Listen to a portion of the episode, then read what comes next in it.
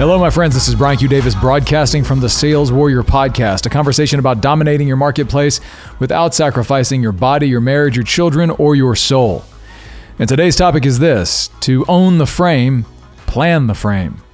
Sit back and relax, and let's get started. So we have a lease that we need to turn in. One of our vehicles is upon its end of its two-year lease, and it's my wife's car. The lease is up in just a few weeks, and we're kind of running out of time to get it all done.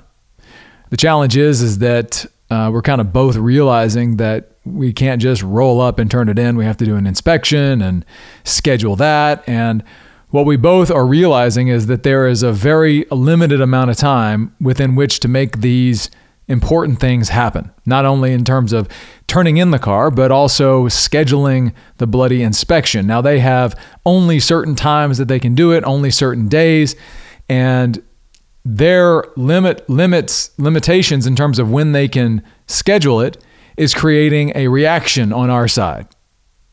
And this is aggravating both of us. We were actually going to take the car today to go look and shop for a car as a family on Sunday. But what we just discovered is that all car dealerships in Texas are closed on Sunday. So one more limitation that we're having to react to.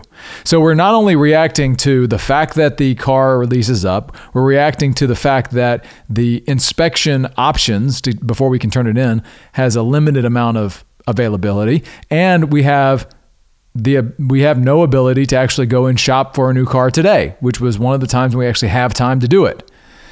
So what we find ourselves in is this reactionary mode right now on Sunday afternoon, thinking about how we, now, what do we do with this? How do we schedule it?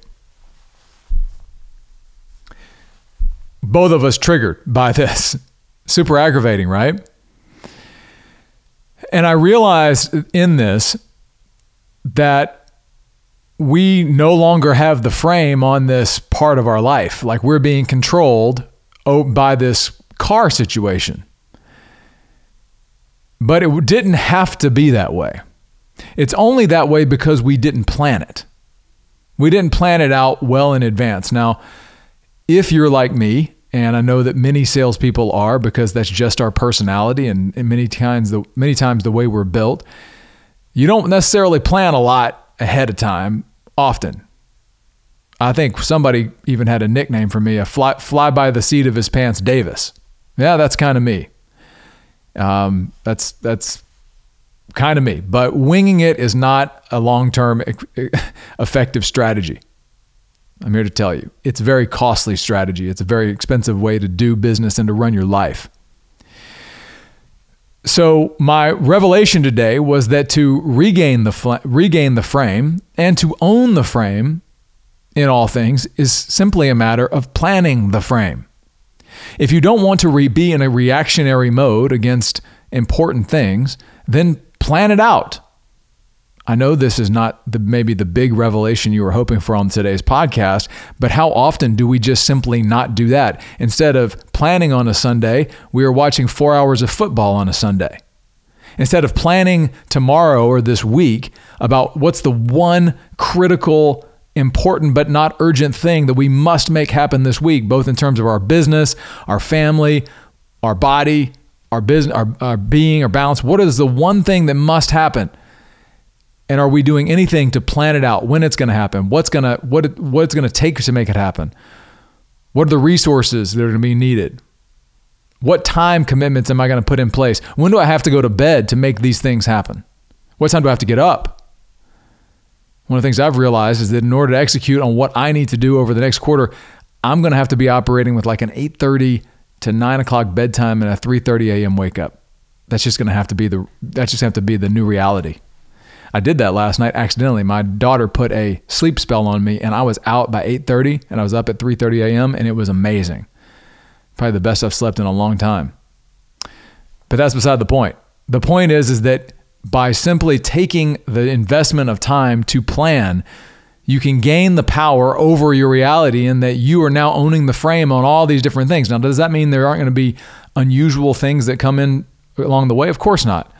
But in general, you're owning the frame and operating like a general marching marching out into new territory, blocking and tackling as you go, and winning the day, winning the week, winning the month, winning the quarter, and ultimately winning the year.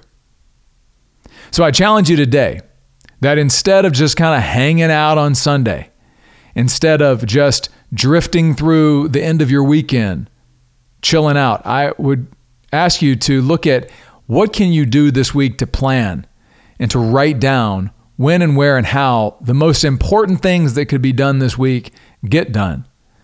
And then charge into the week on fire, owning the frame and ready to dominate every morning, every day, every evening. And by the end of the week, know that you've won it. And then turn the process over again. And from that position of power, bring that to every part of your domain. That's what I got for you today, my friends. This is Brian Q. Davis signing off from the Sales Warrior Podcast. Thank you so much for listening, for the comments, and uh, for reaching out. It means the world to me, and I sincerely appreciate all of you. Thank you for leaving the reviews and ratings. Those written reviews really help the podcast. If you haven't done one, please drop one for me. They mean a lot to me, and I really appreciate you listening. Thank you so much. More to come.